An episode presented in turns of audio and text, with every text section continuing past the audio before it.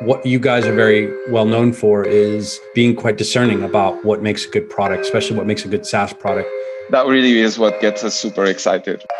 Being able to see a product that fits a very specific need in the market, that even if it's built super roughly, it already exposes the needs that the founder has identified. You're listening to This Much I Know, the Seedcamp podcast.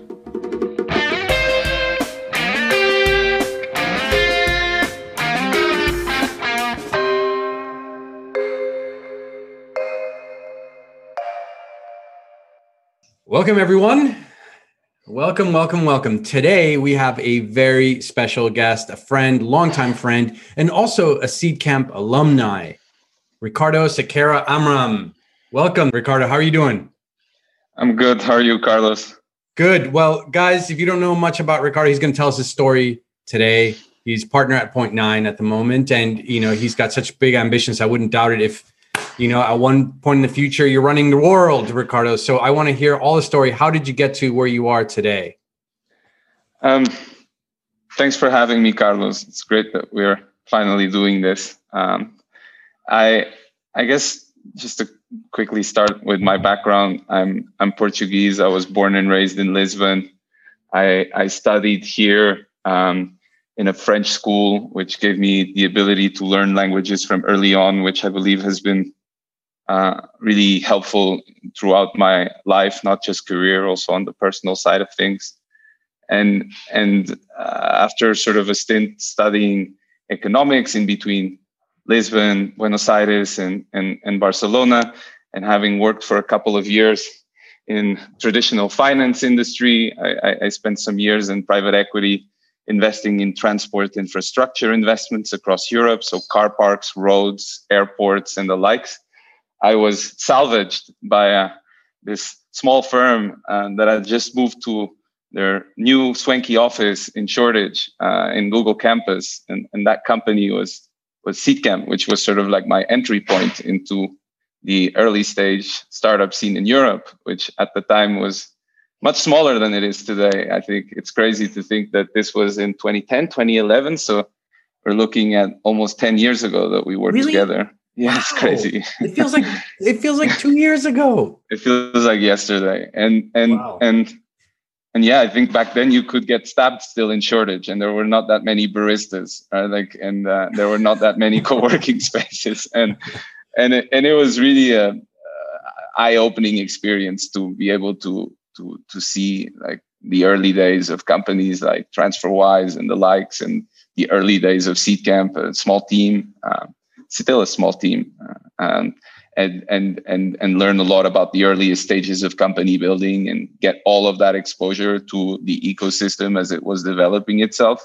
That was really sort of like an eye-opening experience. So I have a lot to thank you, Reshma, Philip, and and the rest of the team for that experience and from there I, I i kind of learned that i needed to be inside the startup to really understand how it works and i and when i meant startup i, I really meant like early early days because that really was what what what i what i was really interested in right? like i i think that that genesis of company building and and that that corpus of people that together can achieve much more than they would think individually they'd be able to achieve is is really something that I was always very passionate about. Um, and I think continuing throughout my career to remain in the seed stage. Um, and so I joined Seedrs, the equity crowdfunding marketplace, as sort of one of the first business employees, and and spent a couple of years there doing the whole work around going to market, getting the initial traction, getting to the early signs of product market fit, raising a larger Series A round, starting to scale, and that was really an awesome experience to learn and and seeing sort of the early days of the sort of fintech ecosystem flourishing in London with our good friend um, Jeff Lynn. Exactly, and Carlos Silva, and and and after that, I I I I wanted to get more exposure to to software and to software as a service and and and and and from there I, I moved to Faber, which is a sort of like early stage fund, but also a startup studio where a lot of the products were built in house and, and launched. And there I was spending a lot of my time on on go to market and figuring out those early signs of product market fit. And admittedly, I was not the most uh, qualified to do that job, but but I, I tried to learn as much as possible, reading a lot of Christoph's blogs, uh, and learning a lot from a distance from him. I think you're, you're, too humble, man. I don't think any of us are really qualified to do this job. I think it's it's a constant job of humility, man. But yeah, Christoph, yeah, Christoph is a source of authority, though. I mean, he's like the one outlier. Exactly. We he, all learned from him a he lot. Was, he was born with high midichlorians, that guy. so I spent some years there, and curiously enough, um, the first time I had a touch point with Point Nine was there because they invested in a, a, company that we had built at the studio called Nom Nom, and and and that was also the first time I saw the impact that an investor could have on a company, not only at board level but on a day-to-day business, and and and that's where I I sort of decided to move from sort of being addicted to growth and to acquisition and that go-to-market part of early stage businesses to wanting to really be there on the support side of entrepreneurs throughout their journeys, not just maybe the idea of launching products, validating them, and then moving on to the next one, but really being part of a journey of an entrepreneur from the earliest stages up to hopefully one day seeing seeing them either ring a bell at a stock market or being acquired and, and, and getting to a point of, of, of, of really like the epitome of success that, that, that we see in, in, in, in, in our industry.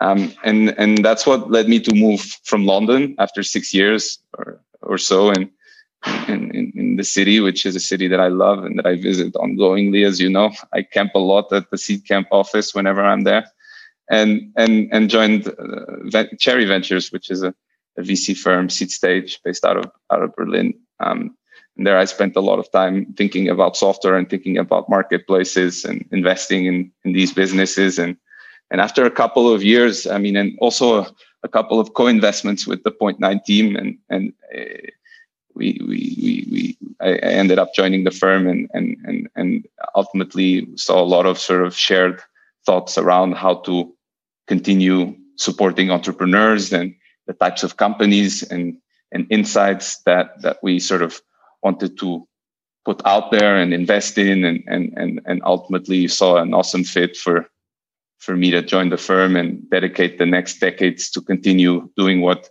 what what my partners at Point Nine have been doing for the past 12 years. So this is how I got to to Berlin and and and ultimately to Point Nine.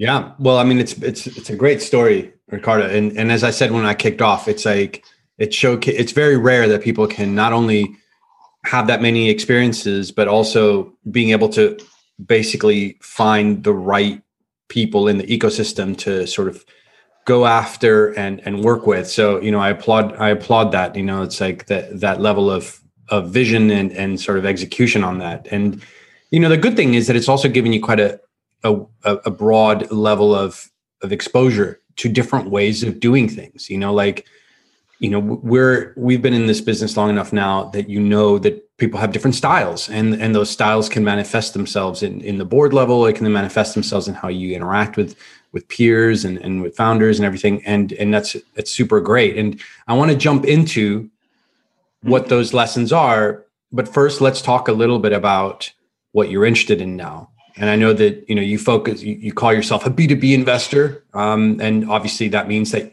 you are some things for some people and you're definitely not the right person to talk to for others.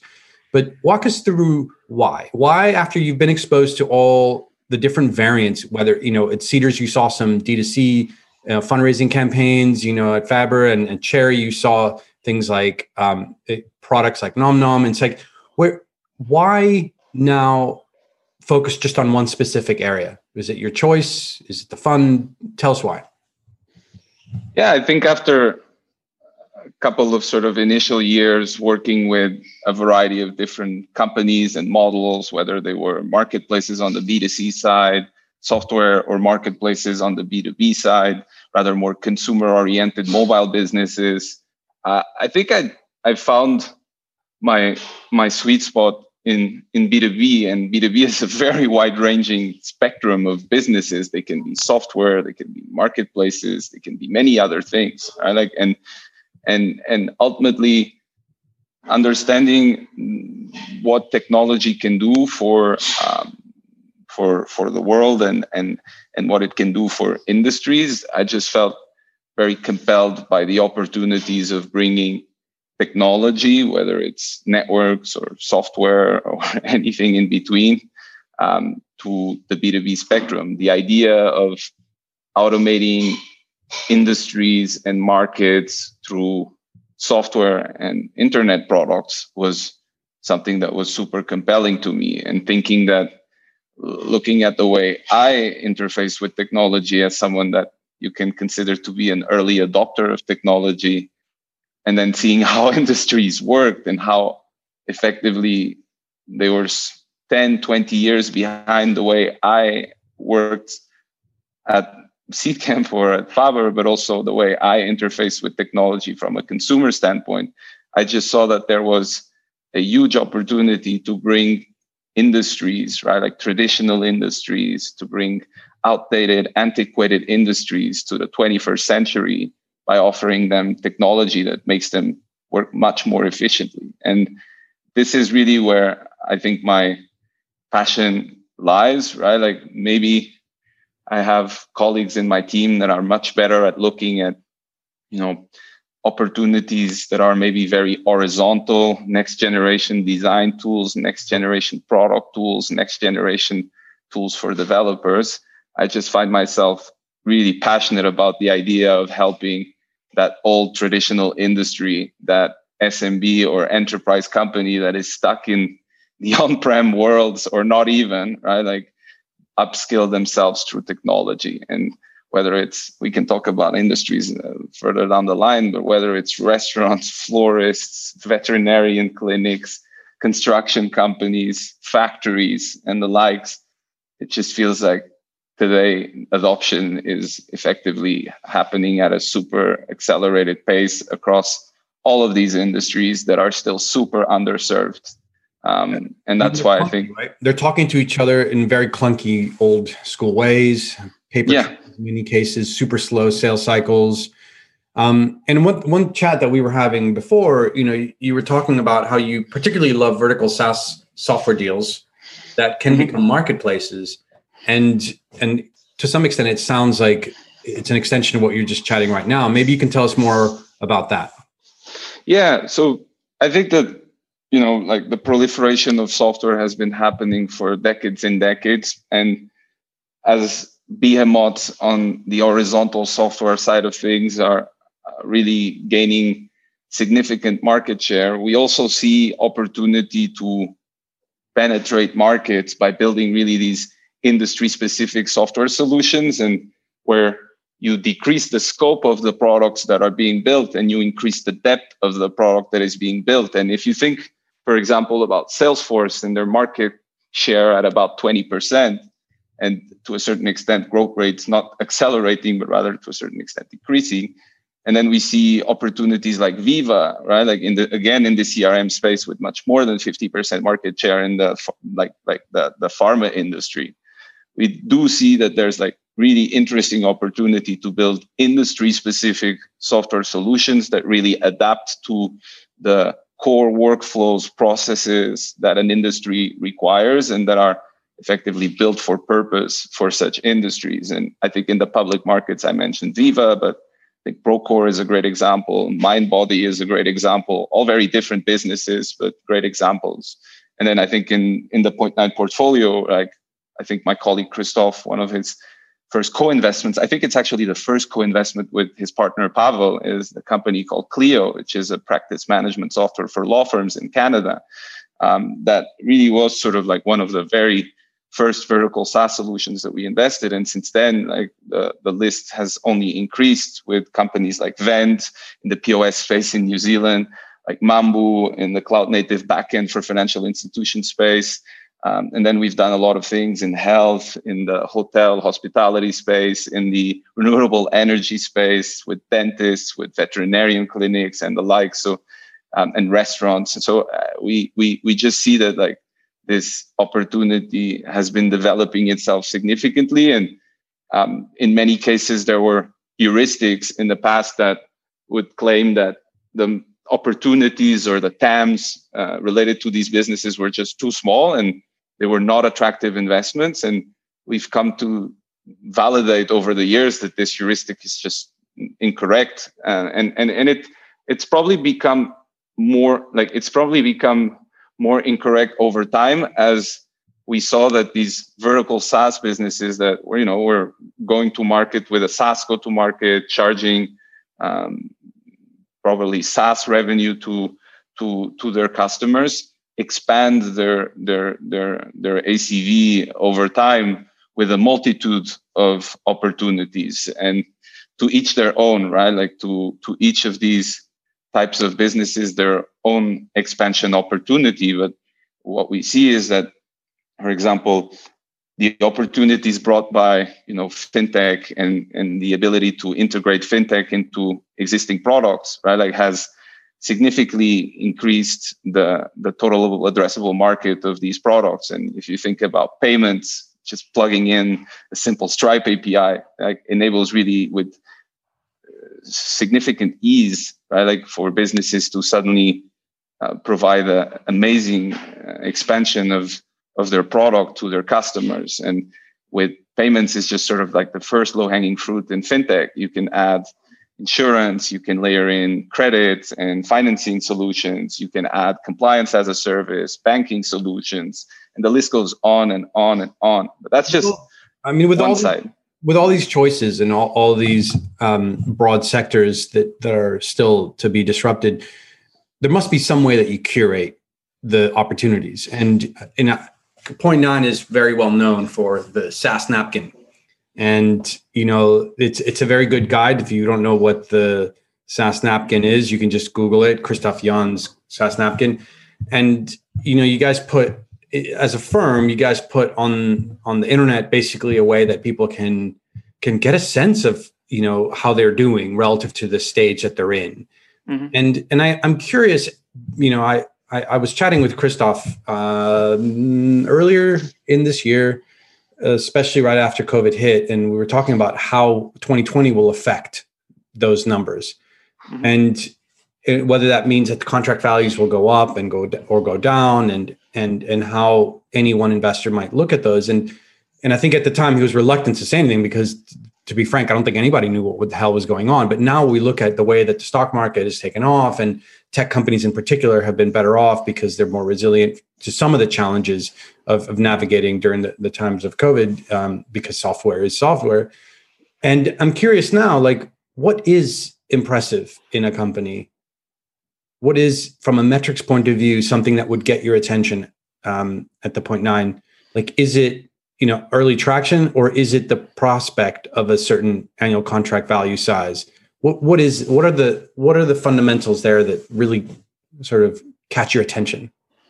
Yes um, good point. I think that you know we're called point nine for a reason and and and i don't think a lot of people know but uh, uh, but the reason why we're called point nine is we like to invest in products before the 1.0 version and in businesses before they launch the 1.0 version. So we're more than used to investing in businesses that don't have all the ingredients for us to formalize what the business will look like in in in in in five ten years but enough that we can build hypotheses and enough that we can effectively um, build a thesis around if the business achieves x y and z uh, then this looks like a really awesome opportunity. And you know, like we invest uh, from pre-revenue to to already with a decent chunk of revenue. Our our investment check size today ranges from 500k to 3 million, which enables us to cover a pretty wide range of what seed has become these days. And and you know, like for for some businesses, having a, a, clear understanding of of how you know expansion of contract value will will look like um, is is maybe enough for others wanting to see uh, some uh, handful of customers or some some traction in the market um, is is also something that gets us excited. I think there's no one size fits all for point nine. I think it also depends a lot on the opportunity, the business, the industry you're going after, um, because the adoption and the way we think about the go-to market uh, and the way we sort of work alongside the founders the moment we invest is is is is in a very collaborative way a work of discovery and a work of like embarking on a journey to get to product market fit. So uh, i think that like you know there, a good example is a company that that we recently invested in called PetsApp, where you know they're what they're f- effectively building is a, a, software solution for veterinarian clinics, and and there we saw that there's clearly an opportunity to monetize based on software, but ultimately down the line, a lot of these fintech opportunities could be achieved. But then again, right, like there was more expansion of that ACV through potentially a a B2C marketplace or capturing more of of the B2C, you know, expenditure in pet care, which is just absurdly enormous. Um, and and ultimately that gave us the conviction, despite not seeing any traction there, but just understanding what the business could become if they achieve these adjacent revenue opportunities for us to get super excited and, and want to work with the team. Um, I think that ultimately that's how we think about like understanding what these adjacencies of the initial, uh, you know, bit product and, and, and, and revenue model that the business is running at the point at which we invest that that then ultimately enable us to build a thesis and work alongside founders to validate those additional revenue streams.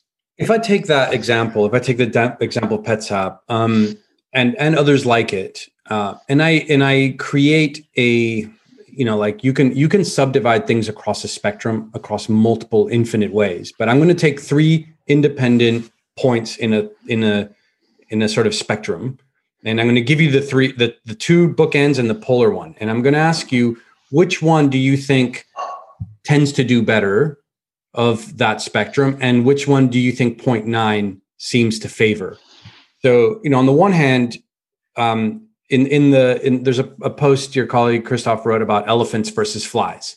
Mm-hmm. Elephant contract sizes, huge contract sizes, large ACVs, maybe very slow sales cycle. And then flies, it's like tons of customers maybe paying a dollar each.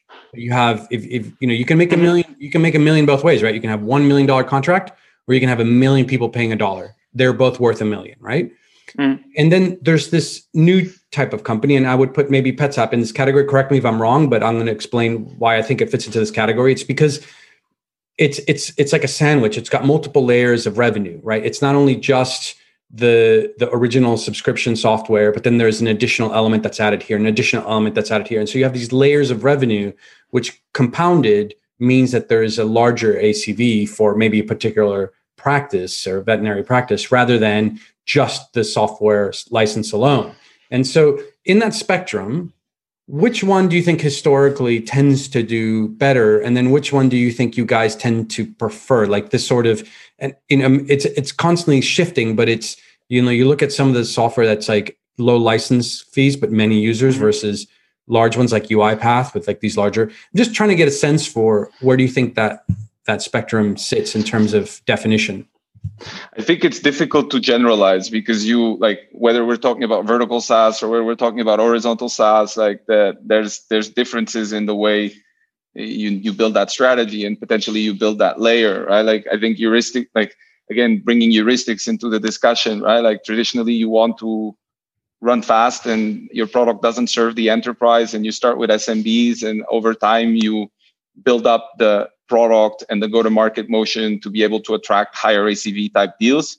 Um, I think that like in the case of vertical software, it again depends as to whether you're going to be doing SaaS expansion and you're going to be bringing more and more of the software suite used by that specific customer into your own product. And you're going to basically um, compete against whatever the payroll, the CRM, whatever are the other pieces of software that that particular business is using and you're going to basically incorporate them all into your product and capture more and more of ACV expansion. But if you're doing fintech, that that's a different type of revenue stream. It's not a SaaS revenue stream. It becomes then um, much more of a financial revenue type opportunity. If you're then layering in a marketplace, uh, a network type opportunity, which is the case with many of our B2B marketplaces that start with a SaaS and then ultimately layer uh, an opportunity to build a network and become even more sort of sticky and retained and become really core process, part of a procurement process inside um, inside such a business, um, then that's a whole different type of revenue stream, more related to GMV and transaction take rate, right? Like so,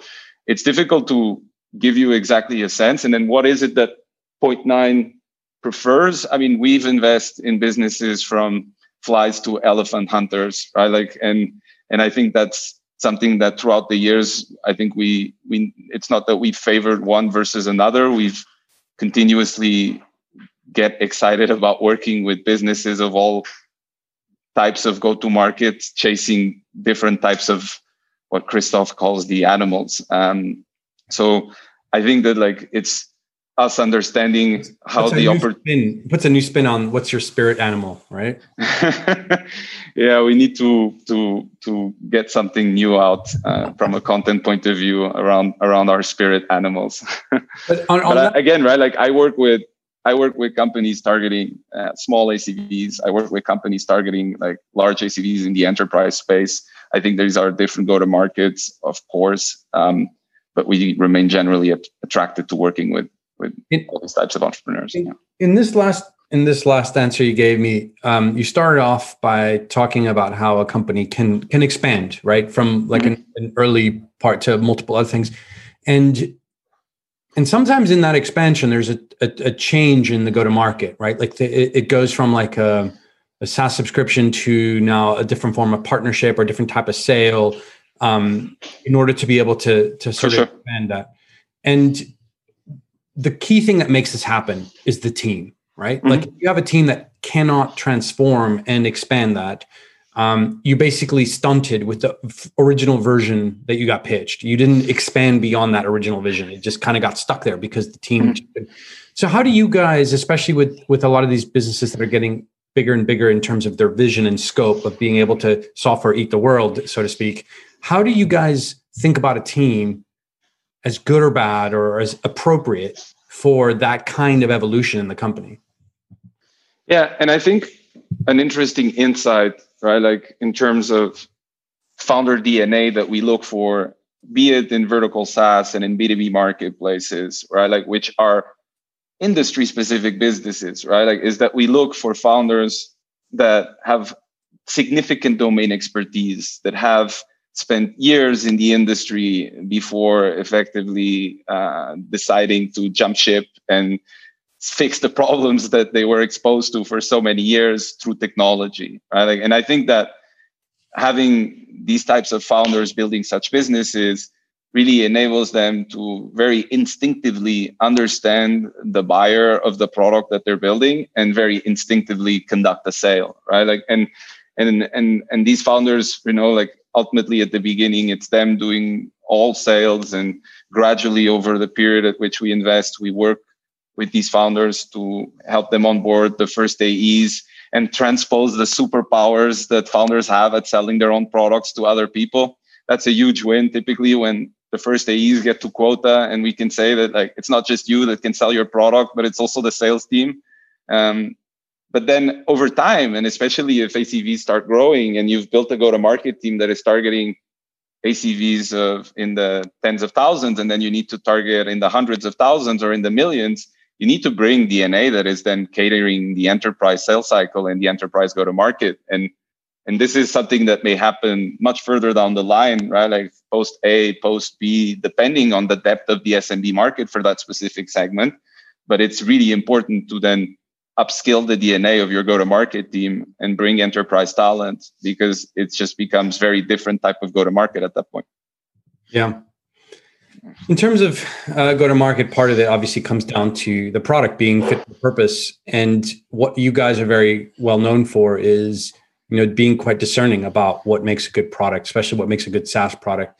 Is there any? I, know that you hate generalizations. In, in some way, it's very hard to have a conversation without picking either on a specific company. But if you had to make generalizations about when you get the feeling that wow, this is an amazing product, even at the 0.9 stage, and I use it in the earlier than 1.0 stage, what is it about that product? Yeah, I mean, that really is what gets us super excited, right? Like being able to see um, a product that really fits a very specific need in the market that even if it's built super roughly, it already exposes the needs um, that the founder has identified.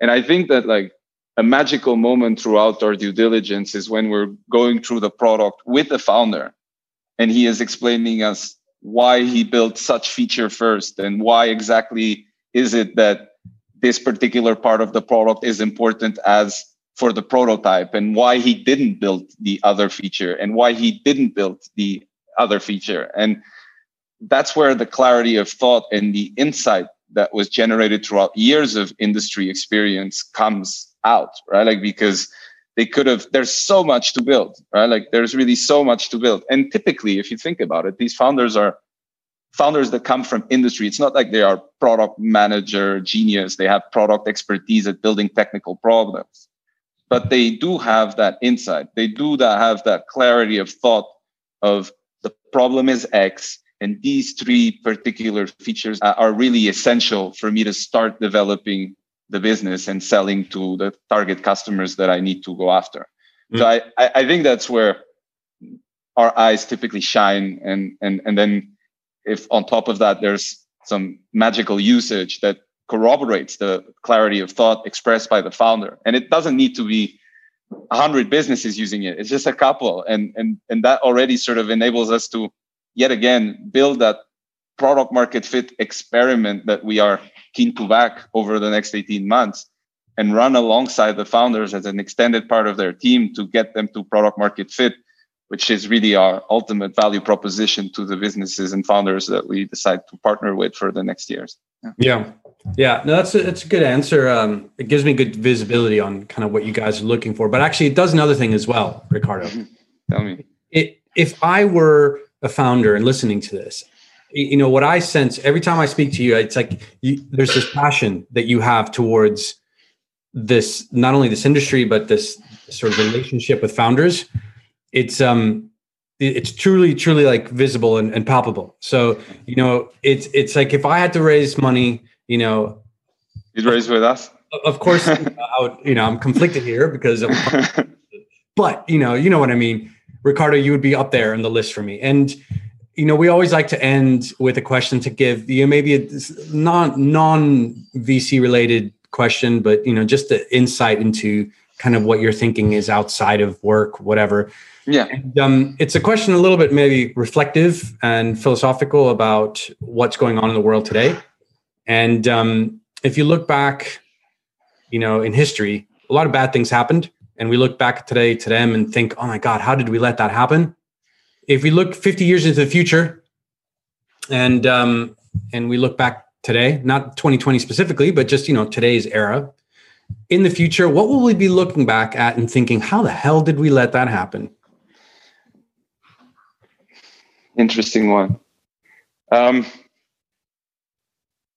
i think that like the biggest problem that we have in the world of today is our addiction to technology, right? Like we've unleashed and opened up the gates and ultimately have, to a certain extent, got to a point where, you know, the way we're addicted to our phones, the way we're basically finishing up our dinner and clicking Netflix and opening up Netflix and spending our time binging content.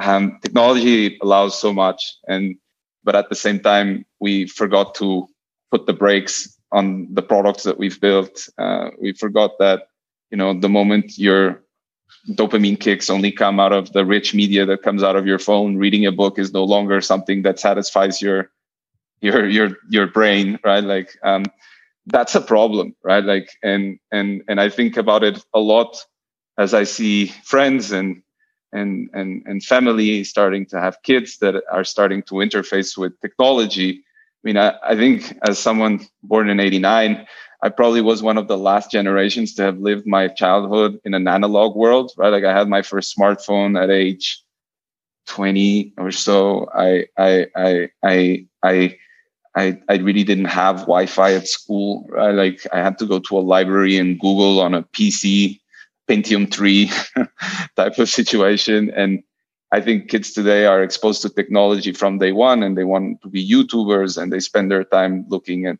yeah, YouTube and other media channels. And, and I think that it's fine. I think the technology brings awesome opportunities of learning, of democratization of access, of uh, ultimately the ability to learn on their own and become much more than the surroundings that they are exposed to. But we forgot to we it feels that we forgot to add the brakes right? Like and we forgot to add some some gates. And i think one of the important things that we'll look at is just like 50 years from now we'll look at the way i hope we i actually hope we look at the way we've been consuming our phones rather than looking at the people in front of us or um, just giving an ipad to a kid so he shuts up for a while.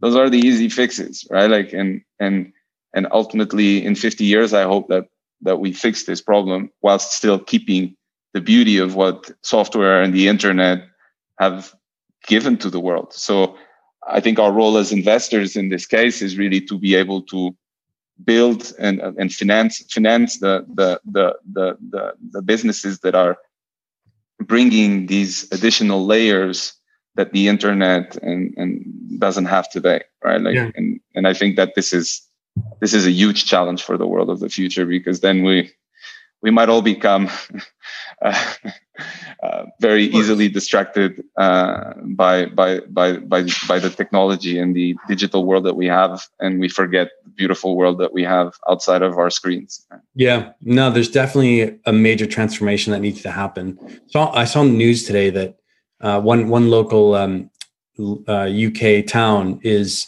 taking a commercial mall.